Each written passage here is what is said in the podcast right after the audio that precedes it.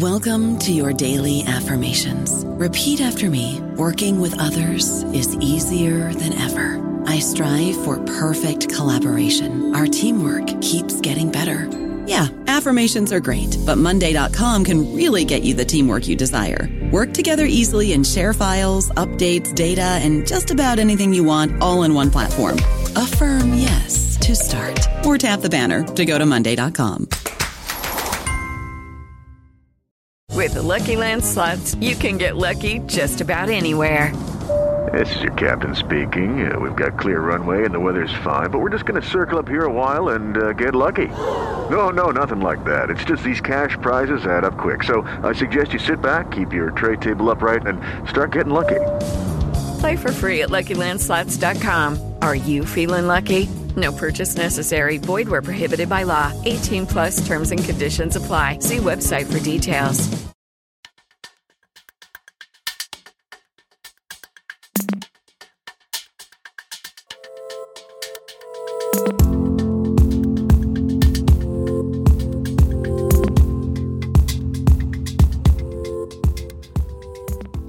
Welcome to Classical Ideas.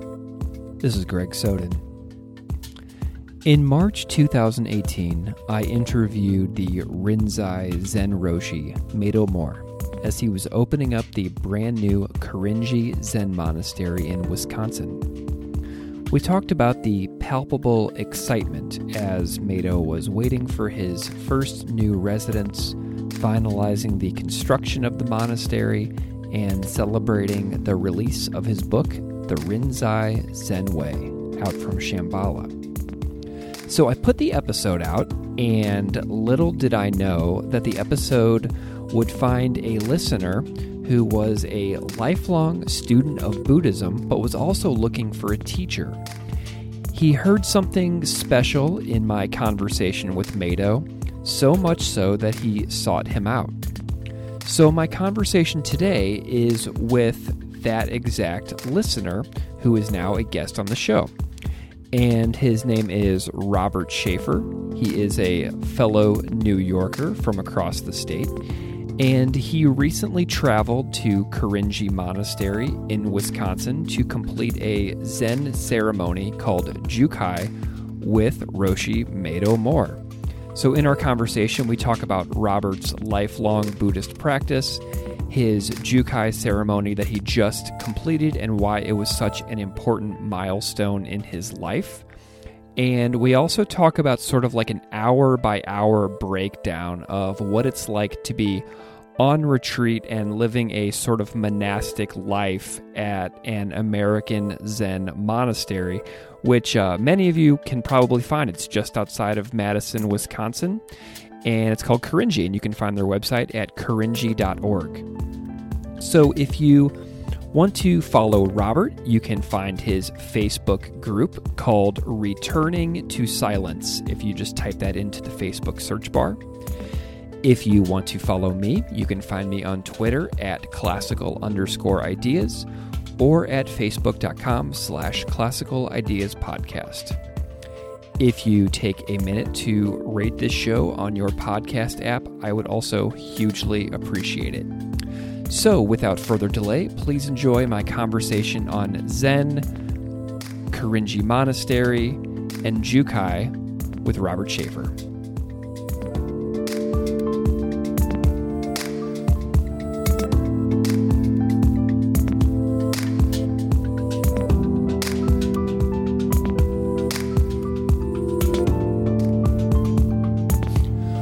Robert Schaefer, welcome to Classical Ideas.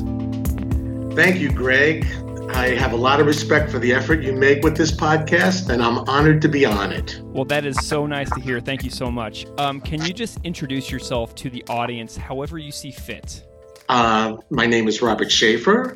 Uh, I'm a Zen Buddhist, a father, a grandfather, a professional chef, uh, a sculptor. A sculptor. I uh, rescue as many huskies as my life, my wife will tolerate. Uh, I own a company that manufactures uh, pickles and fermented products in New York City called Divine Brine, and uh, that's pretty much uh, where I'm at. What what does divine brine mean? Um, what does it mean? Yeah. It, it, well, uh, we take uh, extraordinary efforts to create a product that is um, free of all kinds of pesticides, uh, chemical additives, colors, artificial flavors. So it's you know we try to keep it divine. You know? I love it. I love it. Um, so off air earlier, you were telling me that you found Buddhism upwards of five decades ago. Yes. What is the sort of like condensed version of finding Buddhism and what intrigued you and grabbed your attention once you found it? Okay. So, um, as about 14 years old, I was very, I, I came from a very strict Roman Catholic family. And, uh, I was totally rejecting the whole blind faith, accept what they tell you kind of approach. I really wanted like a direct experience of spirituality, like not being told what to believe. And uh, I wanted something much more organic and uh, developed from within.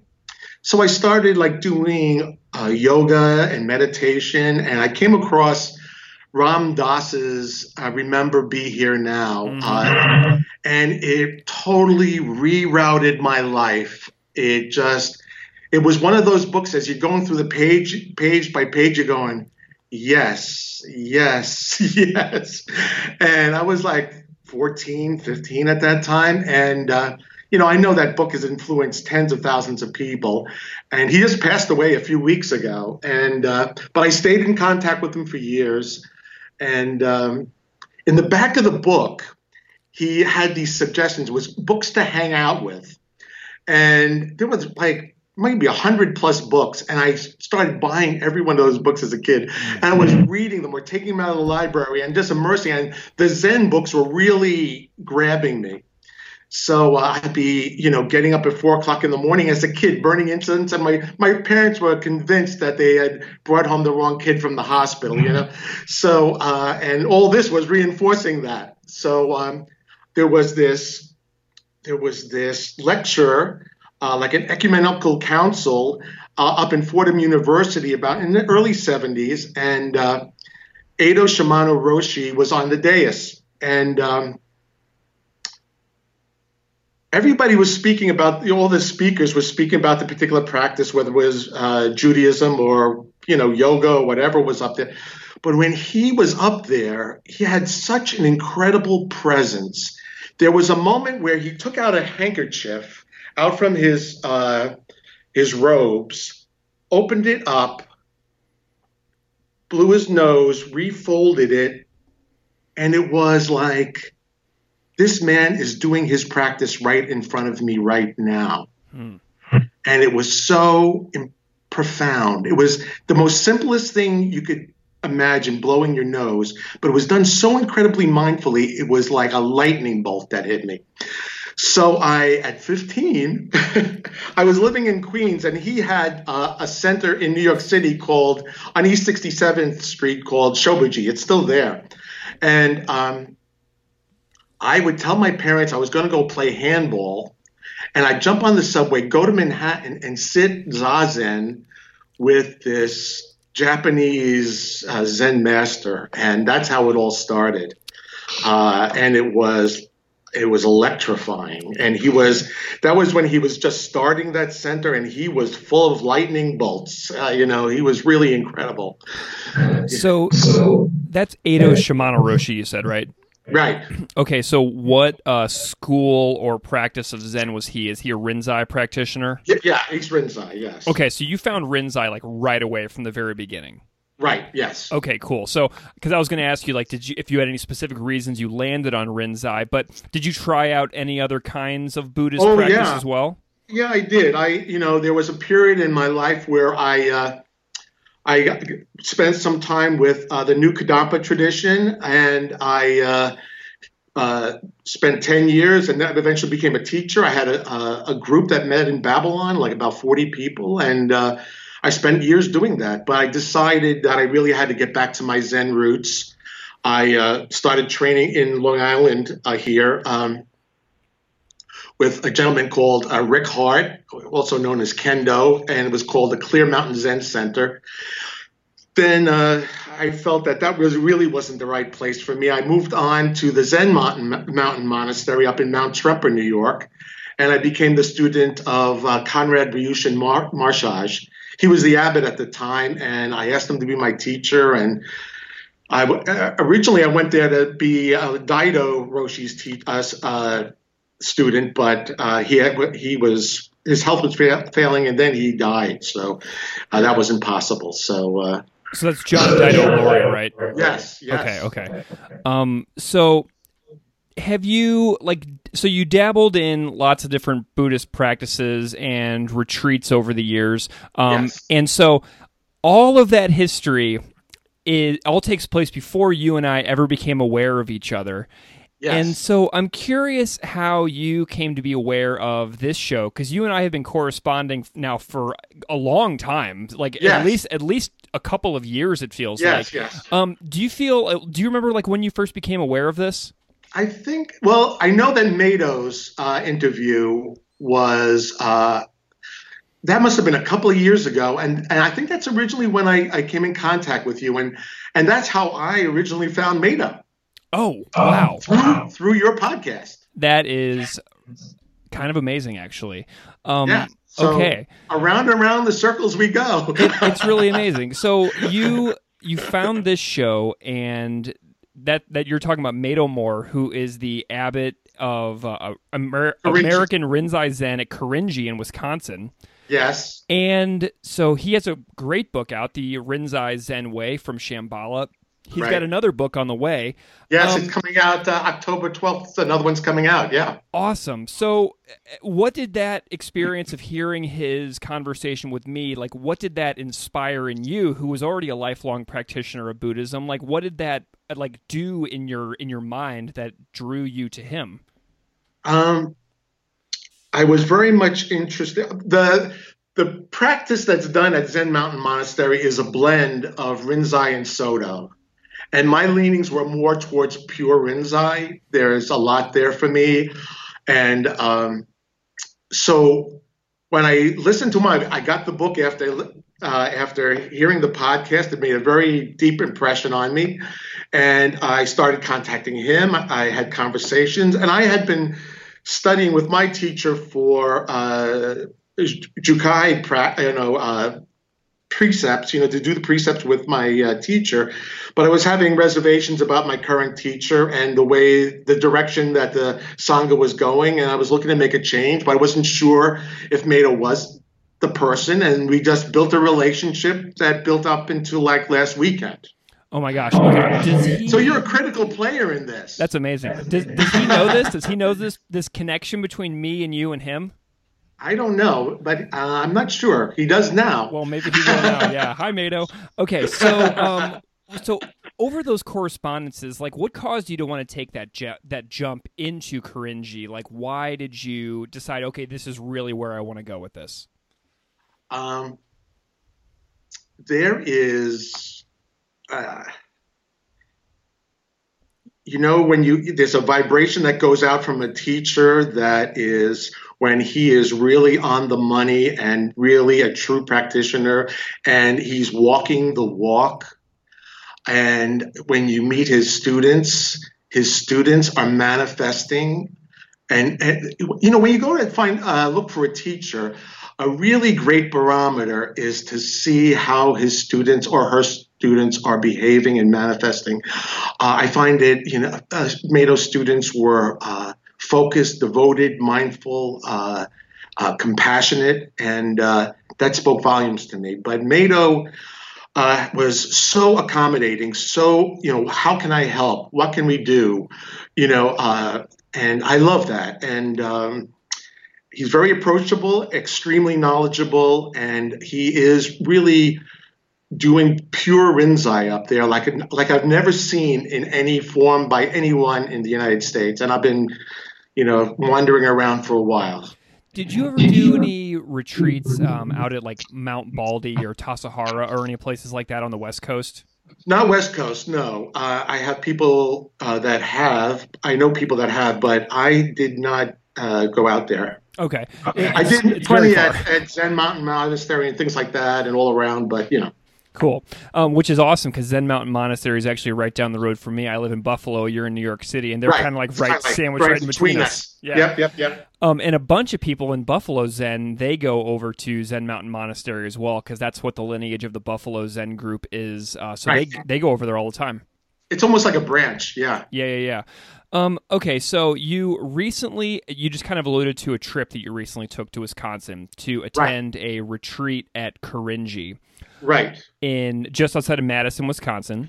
Right. Um, so It's what? about it's about a forty minute drive north of Madison. okay, cool. So what was the purpose of the retreat that you went to? Why did you go to that one? Was it a special retreat? Why did you Well, go this time? I I designed the retreat. I was originally what I asked Ma- Meido was, you know, I felt that uh, that to bring new students up there, there had to be more of a bridge, something that wasn't as in, uh, as intimidating, perhaps as a session, which is like full on seven days of silence and you know maybe 10 sitting sessions a day and you know it has you know that's very hard for a beginner brand new at it to to break into it. So i i discussed with them how about we do like a five day uh, quote unquote informal retreat? And he said robert let's do it. Uh, it sounds great. Put it together. And i have a, a facebook page called uh, returning to silence. And uh, we've got about 35 3600 people that follow that. And i i opened it up to them. I said look would anybody like to participate? This is what we're going to do. It's not going to be super intense. You're going to be able to ask questions and learn and do whatever.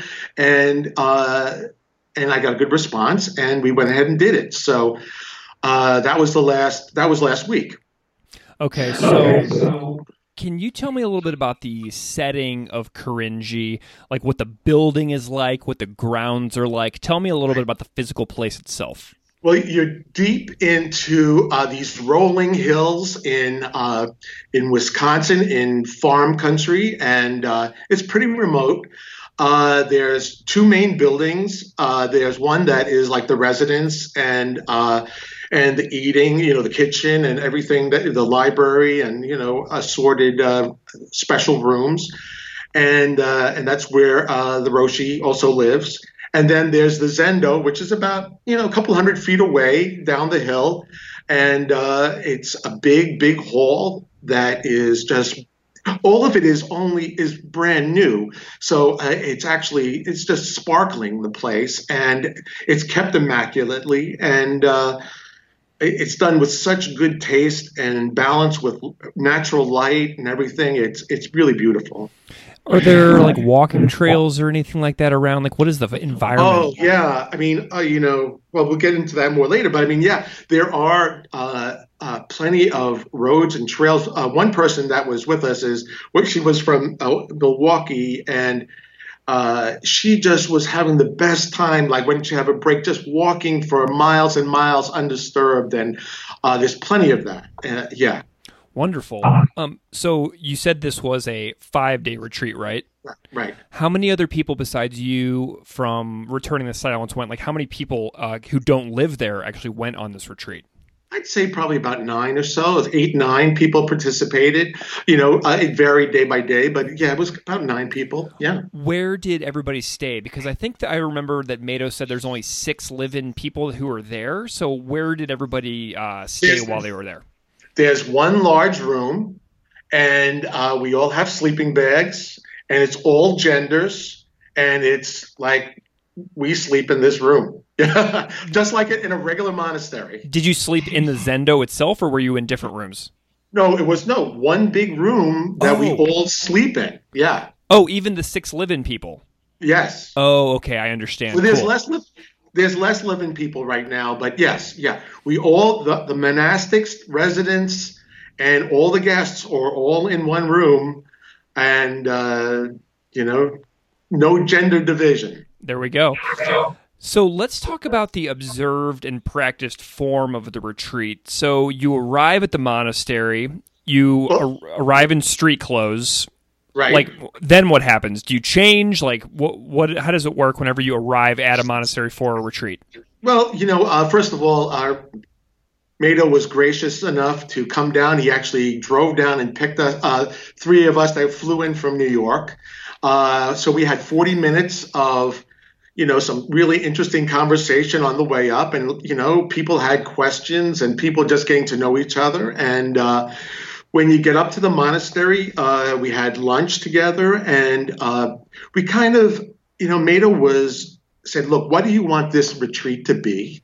What do you want to learn about? And I had some uh, very specific w- requests. Um, one was that he has um, some Rinzai breathing techniques that he outlines in his book that really require, I feel, uh, the teacher spending direct time with the student. It's like, you know, you could read about it to a certain extent, but you really don't want to create bad habits. You don't really want to create, uh, you know, something that he's going to have to fix later on. So I really wanted right. him teaching me directly how to do it. So he says, "Oh, that's great. Let's we'll devote an hour each day to that." And so everybody was on board with that, and other people had questions on how to sit or how to do this and that, and they were so so extremely gracious and uh, anything we wanted to do. He said we will form this the way you want it to be but there are there is monastery life you know and it kind of felt you know we fell into that as well. So uh, by dinner time that evening you know all the kind of maybe the uh, questions and everything subsided we went down uh, some of us have uh, robes from years of practice. Others just would put on. Uh, you don't put anything on that has a logo on it or Godzilla or whatever on it, but you would put on, uh, you know, something uh, subtle, dark colored clothing that wouldn't distract other people, uh, comfortable and warm because it was zero degrees outside. It was the middle of winter in Wisconsin, you know. So uh, you really had to have a, a couple extra layers under there because the Zendo is generally, especially in the mornings, it's like about 50 degrees. So it's like, woo. So this is like a like a really customized experience for you guys. Yes. Like, are you going to do more customized experiences like this in the future? Do you think? Because this sounds yes. like it's like yes. out of the ordinary. We have a plan to do more. He wants to do two or three a year. Mm. He really loved the way the whole thing uh, came together, and uh, I have more people that are interested in going that are part of. Uh, uh, returning to silence that couldn't do it the first time but want to do it the next. So it's I think it's going to be something that uh, is going to grow hopefully. Yeah. Cool. Um, did you all that came in from New York City? Did you come with similar goals, or was this sort of like a tailor-made experience for each individual person? It was really tailor-made for each person, which was the beauty of it, because uh, one person had zero Zen exposure walking into this zero, like no reference whatsoever, but just kind of trusted in me. And uh, she was a teacher that te- uh, teaches mindfulness in the New York City school system and really wanted hands on, non intellectual approach. So she just threw herself into this and she was embraced, and uh, it was tremendous. Another person was an, uh, an abbot of a monastery that's here. So uh, it was like from A to Z as far as experience, and everybody was accommodated beautifully. What I want to know is for that teacher who had never done Zen before, how she felt about the whole process. Like, what were like some of the major struggles that you saw or talked about her as she was going through this experience for the first time?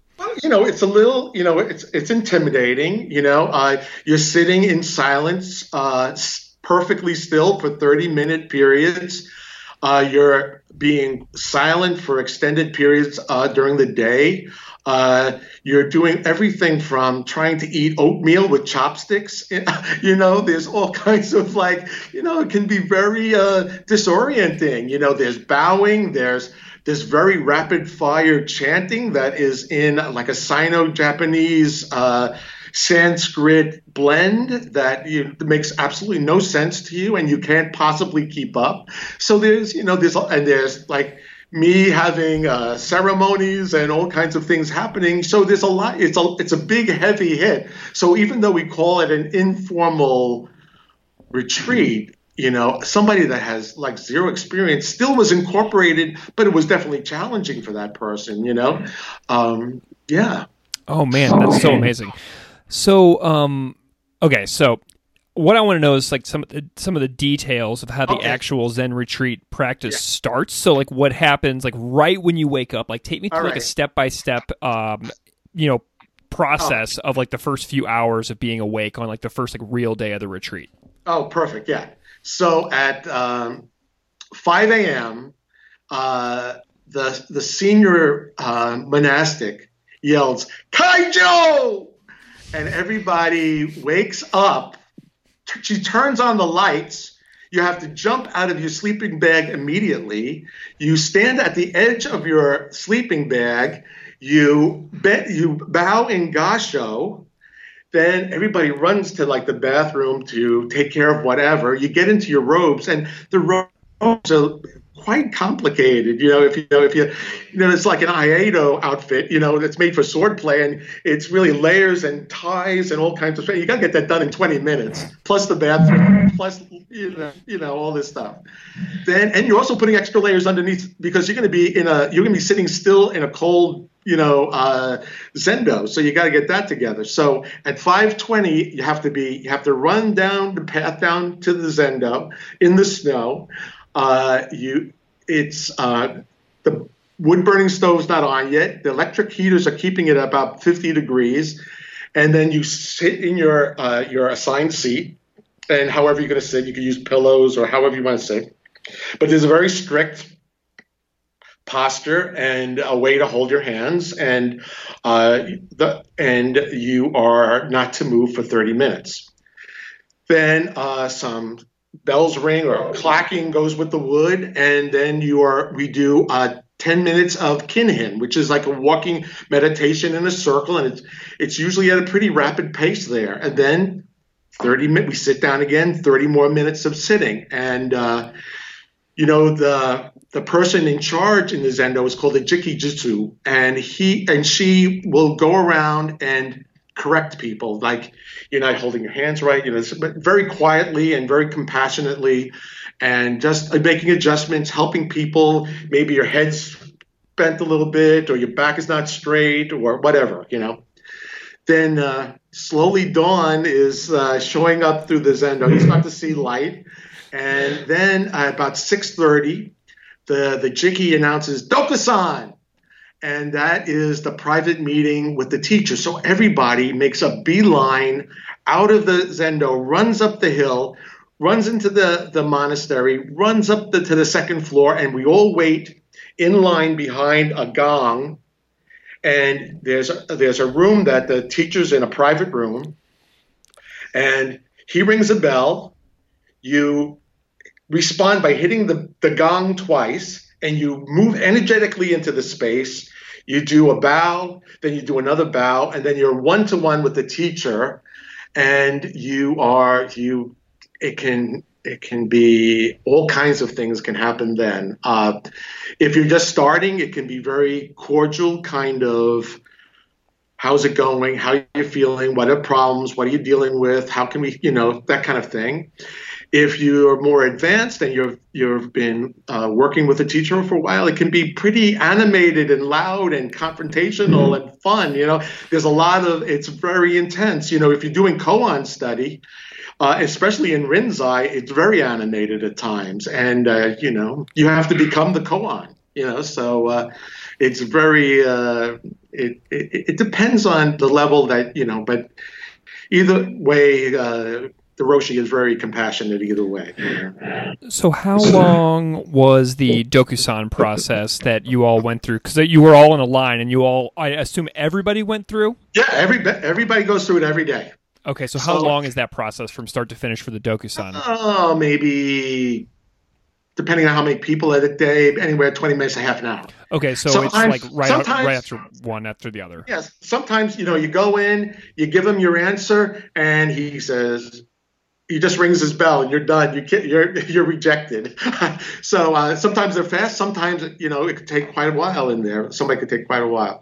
Uh, then the next thing is we have like maybe a 10 minute break of just standing still, and then we do uh, choka, which is uh, this morning ceremony, which is chanting, and it's about a half an hour's worth of uh, chanting all these uh, Sino-Japanese um, uh, Buddhist chants, like the Heart Sutra, things like that. Then uh, we, um, the next thing is we have at 7:45. Then we have uh, uh, shukuza, which is like a morning meal, but it's uh, done in oryoki style. So it's very much uh, formal. It's silent. There's uh, there's a whole. It's an orchestra. It's almost like a ballet. It's like uh, orchestration of unfolding the bowls and your utensils in a sequence, and uh, things are being uh, presented to you to eat. There's signals to uh, signal whether you want more or less or no more, uh, and uh, prayers are being said while you're setting up all this stuff. So it's a bit. It can be a little bit of a overload. And meanwhile, you're getting oatmeal uh, and you're trying to eat it with chopsticks, um, which is challenging. And then what you're doing is you get a couple of slices of daikon radish, and that's used to you eat one of the radishes, but the other one you use as a cleaning utensil to clean the bowls when they pour some tea into your bowls, and that's how you clean your bowls. Mm. So uh, then. Um, when that's done, and it's all the whole monastery is pretty much lacto-ovo vegetarian throughout the whole thing, you know. Um, so then at 8:30, we uh, we change, you know, we get into like work clothes and you start doing what's called samu, which is work practice. So you spend about an hour or so, and you start doing tasks that need to be done to maintain the monastery, uh, replenishing firewood, kitchen duty, vacuuming, sweeping, shoveling snow. It all depends on the season. It could be gardening, you know, it could be all kinds of things. But uh, so what what time of day are we at now? Whenever you start getting 8, into the work practices, eight thirty, nine thirty. Oh, so it's early still. We're still way early. A lot has happened already. it's unbelievable. It's so efficient. oh, it, it is totally efficient. Uh, at about 10 o'clock, we kind of come together and uh, at, we, we did, uh, we had an hour of free time here where somebody could read, uh, do yoga, go for a walk, uh, do personal practice like zhan zhuang or yoga or whatever, and uh, even take a nap, whatever you needed to do. And then uh, at 11 o'clock, we'd have an informal midday meal, which would be like a soup, a, some rice, and a salad. Uh, after we'd have a little conversation just to see where everybody was at. Uh, at one, we every day we would have uh, lessons by the Roshi where he would take us to the Zendo and actually teach us one on one, you know, how to do these Rinzai breathing uh, methods or whatever. Uh, it, that was incredible. Uh, it was a missing piece that I've never been taught in any other Rinzai practice for my whole life. And he brought things that out that, uh, and he took them to such a level. Uh, you know, he said, "Well, once you do this, then you can do this, and then you could do this," and he could, kept showing you ways that as you advance, you could take it further. So it wasn't just one and you're done. You know, you kept could he, you could see as you after you left here, you know, you would be able to still take it further and further. So it was great. And I wanted direct knowledge from him on that. Uh, people would go for hikes. Uh, one day uh, after the teaching, he took us all in the car and we went. Uh, and we went for a, a, hike in a beautiful glen, and uh, we saw frozen waterfalls, and just had a, like a real nature immersion experience. Um, one day uh, it was my birthday up there and we we celebrated my birthday and we had some brownies and we just had a good time uh, you know so there was all kinds of stuff that went on you know? Earlier today you said that you are a you're you're a dog person. I love following your dog posts on facebook by the way. Um, did you get to meet the monastery dog that recently oh, yes. had knee surgery? Yes yes uh, Phelan uh, he is totally recovered right now. In fact this week he's allowed out again and he is fully functional, and he looks like he, I, like nothing had happened. He's full of energy. He's 11 years old, but he's he's just doing tremendously well. And I mean, thanks to all the people that you know help uh, Meido with uh, getting him better, and uh, he and he is just this great presence in the monastery. Nice. And Meido, nice. Meido and him are just like uh, so incredibly close, you know. So, um, specifically you were doing some work practices right so what what physical labor were you mostly doing while you were there um, i was in charge of uh, maintaining the the zendo, so it was like sweeping the outside, vacuuming inside, uh, taking care of. I mean, it gets into minute, minute detail of removing the ashes out of the out of the the incense holders, like, and everything has got to be in a very precise, exacting manner. So what I would do is actually I would take pictures of exactly how everything would be, and so that I could put back everything exactly the way it should be. Because uh, if not, when the teacher comes up to you know to the altar, he immediately starts arranging things. You know that you screwed up. so uh, you got to be like really on your game, you know. So what is the purpose of the work? Because I know that's very much part of the practice as well. So what is the importance of all of those roles, like while you are in your practice mode?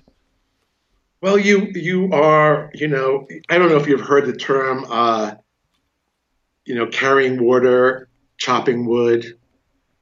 It's really uh, embody. You're really looking to embody your practice. Not just. It's not sitting. It's everything. It's 24 seven. It's it's my sleep. I do my work on my koans in my sleep. So there's like there's no it's no off switch. So you are doing uh, this practice with the mindfulness. You know, um, Shoko, the the jiki and the senior monastic there, you know, would show me something, and she says, well, what we're doing here will reveal exactly where you are right now. and really, it just that it's very, you know, especially things that were uh, painstakingly tedious, you know, is very revealing as far as like the attention that you are in in this moment. You know, if you're just gonna, I'm just gonna bang through this. Nah, it doesn't go that way. You know, you really have to be present and embody you know, it's moving zazen. Mm. Yeah. yeah. So, what is the evening or like the dinner time, like through the end of the day? What is that section of time like on these retreats?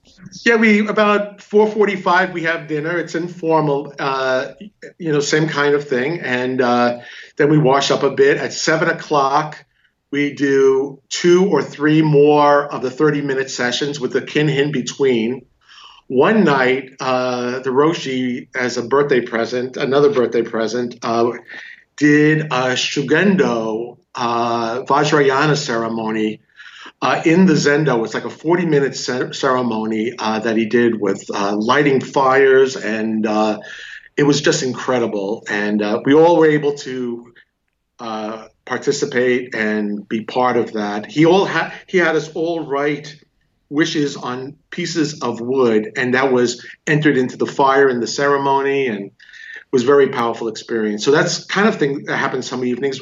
Most of us are in bed like you know nine, ten o'clock. Some people were exhausted, especially after the first day or so, because just adjusting to the schedule and time change or whatever. But um, you know, nine, ten o'clock because you're getting up at you know five o'clock. You know, but so it's a little bit um, you get a little more sleep. It sounds like than in some other nations in the world with Zen practice. Oh yeah, I mean, like if you go to a regular, you know, monastery and they're doing like uh, sesshin, you know, you're getting four hours of sleep. You know. Yeah, grueling. Especially, you know, if you're doing uh, rohatsu, which is at, you know, at the end of the year, uh, you know, you, you might not even get any sleep. So uh, at the end of that uh, seven day section. So um, yeah, so this was that. Well, but that's why I said it was you know informal in that we, you just it wasn't piled on to people that were totally new. You know, you don't want to like blow them up, you know? Mm, I really like that because it makes it accessible and open for people who may want to deepen their practice in the future instead of scaring them away right off the bat. I think that's so important. I think that's so important. Like, you know, to let them uh, become intimate with pieces and let them un- ask questions and understand instead of just going some through some mysterious thing in silence for days and really not knowing what's happening you know here people were able to say look you know we did this what does this mean you know and they were able to interact with the roshi and roshi was you know every question was asked and it was perfect because people really could then put their arms around it and understand it you know mm-hmm. okay so um The other day, I saw a post that you made on Facebook, and it was a ceremonial post where you were in the middle of it, and Yes, you. yes, I know you. It was a ceremony called Jukai, and on your Facebook, you wrote a status that said there are not sufficient words in my vocabulary to describe last night's events to you. Yes. However, since I am interviewing you, I want you, You to want- try. Yes. What yes. is the You want- purpose of Zuk of Jukai in Zen? Correct. Why did you do it? Tell us about this experience and why it Correct. matters so much. Okay. Um, well, there's a lot here, um, but I'll try to put it together as best as I can. Um, Jukai is made up of Ju, which is receiving, granting, and Kai, which is precepts. So you're you're with on a deeper level. It's like opening a space within the core of your being to what is like natural and true.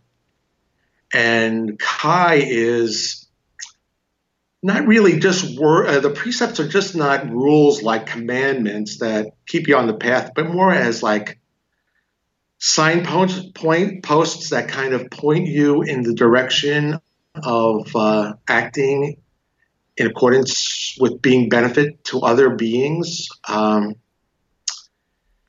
so it's really a very deep commitment to living your life according to Buddhist precepts. Uh, you're making it for the rest of your existence. The first part of it is you take refuge in the three jewels, which are Buddha, Dharma, and Sangha. And the second part is where you, as a lay person, you do five lay precepts. And it's like an affirmation not to kill, uh, not stealing, uh, not misusing sexuality, not lying, and not clouding the minds with uh, drugs or alcohol or things like that. You know, um, it's you know different lineages have different approaches to this. Uh, some uh, will uh, give you some beads to put around your arm as a symbol uh, symbol of this. Uh, some lineages have you uh, sew a rakusu, which is like it looks like a bib, and you hand sew it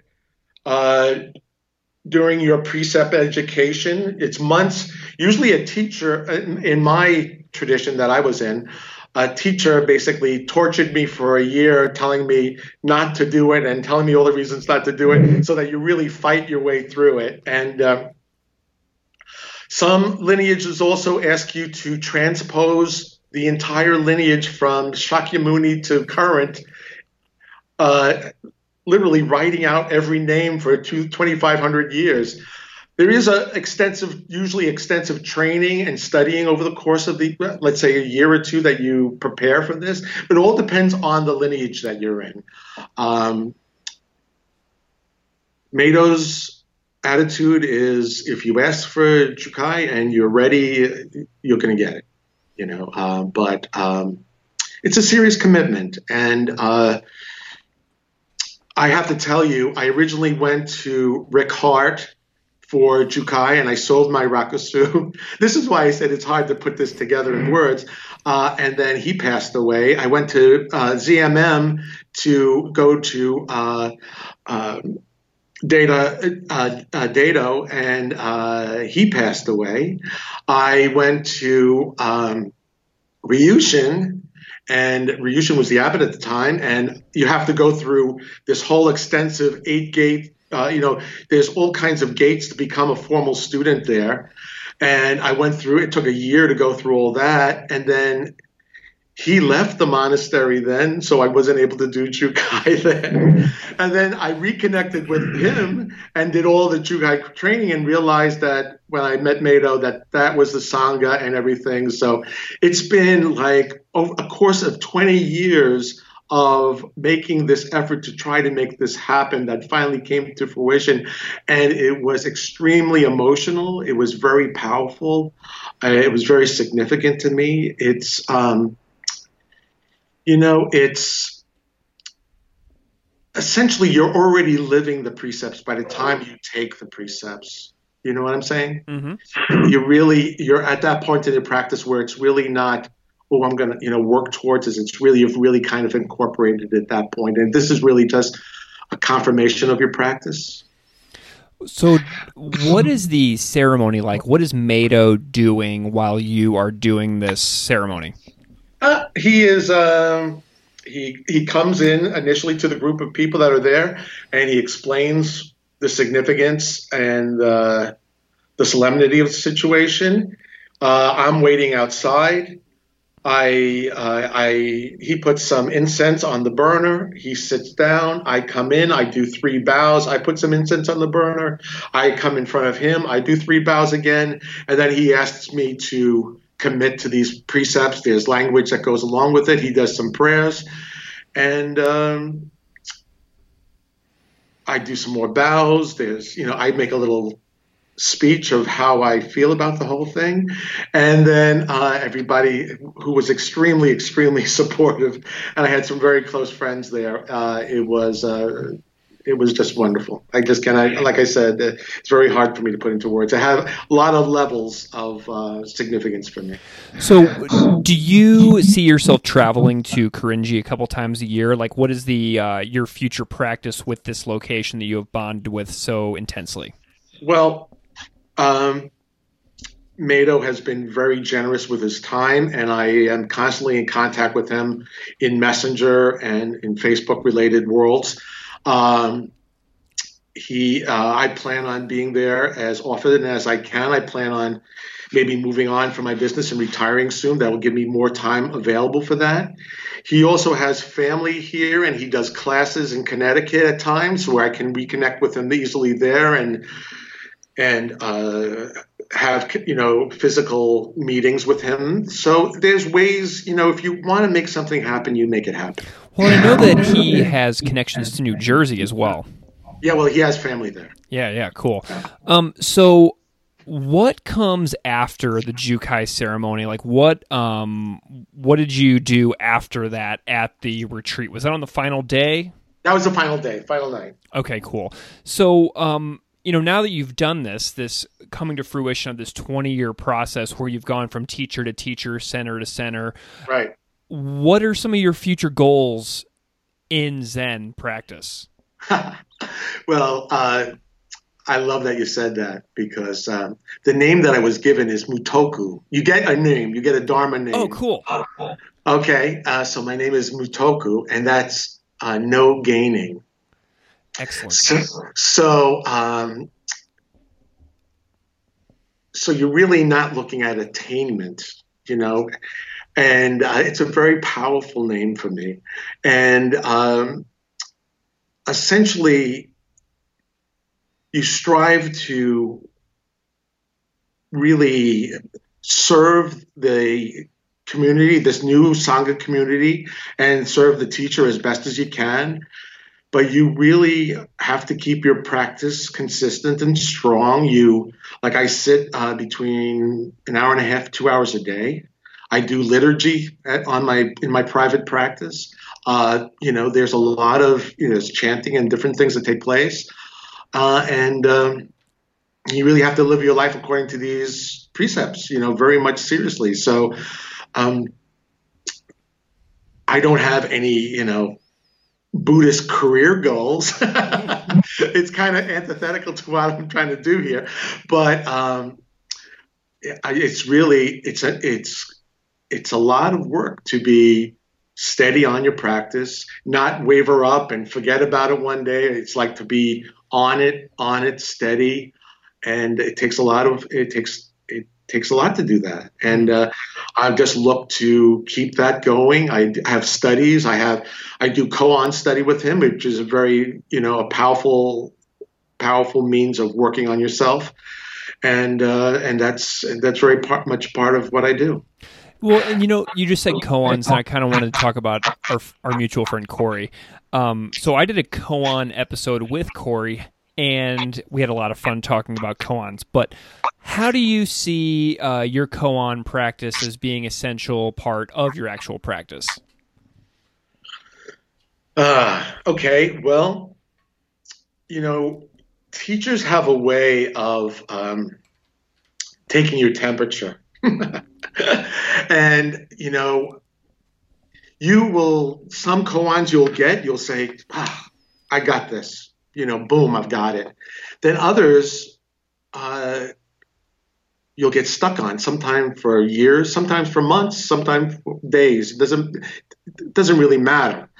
But um, what you find interesting is after you do, let's say, 30, 40, 50, 100 of them, you start to see patterns emerging. You start to see that I always get stuck with this particular type of koan. Like there's something in me that is not, there's a lesson to be learned here. Like here's an area I keep running into that is like this, some blockage, something that uh, I have to work on. And if you're observant and you really look into yourself, it could be very helpful.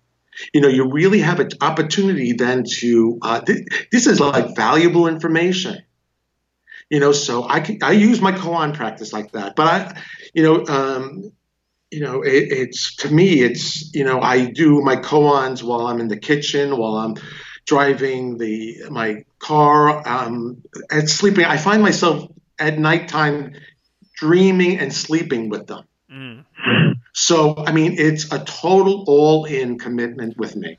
So, um, it kind of, you become the koan. Yeah.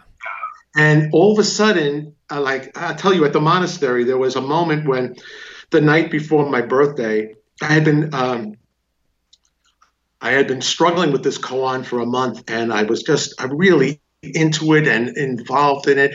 And uh, and when I went to Meido with it, I I I gave him an answer, and it wasn't the answer I want, you know, that he wanted. And I went back, and that night, I just I was working on it all night, and there was one point where I had this rush of like a hot energy from the tips of my toes up right through my body, like this vibrational heat that just swapped through my body, and um, the next morning I had the answer to the koan and uh, it was right in front of me and I went in and I passed the koan and it was just it's very it's not an intellectual process. It's very experiential very it, it, it's not engaging the discriminating mind so it's very very challenging. You can't google the answer. Mm-hmm. so um I know that you're also a super voracious reader. We've talked, we've shared book suggestions uh, in Messenger right. throughout the last, you know, several months or whatever. Yes, yes, um, yes. What are some things that people who may be listening to this, who might be, you know, exploring Zen or interested in different ideas across different traditions, what might you suggest people read to help them gain a foothold and a little bit of knowledge into what you're doing on, with your life? Oh there's some wonderful books uh, that are out that uh, help beginners. Uh, Meido's book is an excellent, excellent beginning book. I agree. Uh, I think it really, uh, first of all, lays out uh, so clearly the approach and the discipline that's needed, and gives wonderful suggestions and illustrations on just how to do virtually everything with it. If you were to pick up that book, if I had that book, I'd be a different person, you know, uh, 40 years ago. That when I started, there weren't books like there are now. Uh, but Meido's book is incredible, and the next one I think will even be more along those lines of being able to take it further. Um, I believe it's called um, the Rinzai Zen. Well, that's that's that's the um, the first one. The first one, yeah. The next one's called Hidden Zen: Practices for Sudden Awakening and Embodied Realization. Oh wow! So, um, if you had those two books, you know, uh, I think you'd be really set on a good path. There are many other books. There was a uh, there's another book out recently by uh, Bonnie Myotai uh, Treace uh, called Wake Up and that's a brand new publication. And she was one of the original teachers at Zen Mountain Monastery. That's also a very good book right now. In fact, my wife's actually reading, which is, you know, very encouraging. Uh, so, uh, yeah. Awesome. Awesome. Well, um, Robert, do you want to uh, say again where people can find you online? I know you have a, a, very prominent Facebook group that you would may encourage people to join. So, where can people find you if they want to get in touch? Yeah. Returning to Silence is the name of the Facebook page. Uh, people are we you know we have discussions on uh, Zen topics. uh, people that need help or you know have interest in things uh, participate. Um, and I could definitely point them to also to Korinji's site, which is absolutely excellent, and also Korinji's page, and also there's a Rinzai Zen discussion group that Meido oversees, which is really excellent for getting many, many Rinzai viewpoints on uh, Zen practice. I found that it's a excellently uh, administrated page, and uh, the tone and the maturity is there. Mm. and I know that Korinji's website, I think, is just korinji.org. And I know that they yeah. also have a Patreon page where they do like yes. videos and things, right? Right. He has, he uh, teaches techniques. Uh, if you become a member there, he uh, has all these videos that he's archived over the last couple of years of breathing techniques, how to hold a prayer book, how to uh, sit properly, how to, I mean, just incredible. It's a growing volume of information that is a, becoming a great resource. Yeah, because I mean, I feel like my favorite thing about his book, The Rinzai Zen Way, is that that there's so many practical things in the book that anybody can understand and he's got so many images so i almost feel like with the patreon and the videos he's taking the book and bringing it to actual life exactly that's exactly what he's doing it's fantastic yep. well Robert, I am super grateful to you for spending an hour with me on a Friday night. Um, I know that you have uh, a big weekend ahead of you, going to markets to uh, yeah. you know to work, and yeah. um, I, am just thrilled that we finally got to do this. I know we've been talking about it for a long time, so I appreciate your patience with me as I get through the massive list of my to do list for my guests that I want to have in the future. Um, so I'm super glad that you've, uh, you know, found this show useful. I'm super glad that it was it made some kind of impact in your life. Like you have no idea how how amazing that is for me to hear. And uh, I am really glad that you could be a part of this project as well. Well, it's my honor. It's been like 110 episodes ago that I had Meido, so I've uh, I've been making some ground up on this uh, on this show. so I think you'll be. Uh, I'm really glad that you can have him um, and Corey Hess, our mutual friend, uh, to all share the same roster of guests. So yeah, it's awesome. So I'm yeah. super grateful, Robert, and uh, thanks for coming on Classical Ideas. It's been a real pleasure. Same here, Greg. Thank you so much.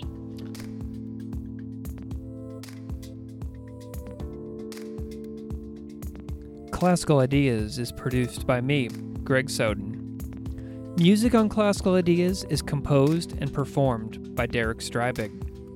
You can find his music at www.wearewarmmusic.com. If you like this show, please rate it on iTunes, Stitcher, or wherever you get your podcasts. You can email me at classicalideas at outlook.com or find me on Patreon at patreon.com slash classical ideas podcast. Thanks so much for listening.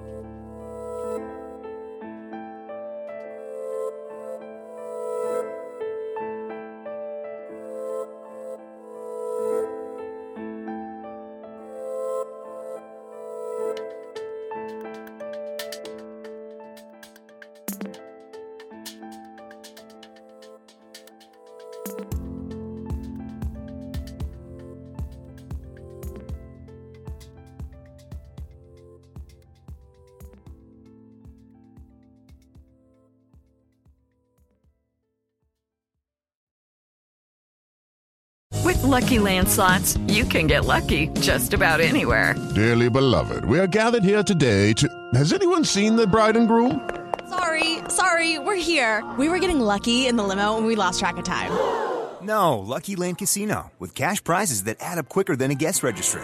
In that case, I pronounce you lucky.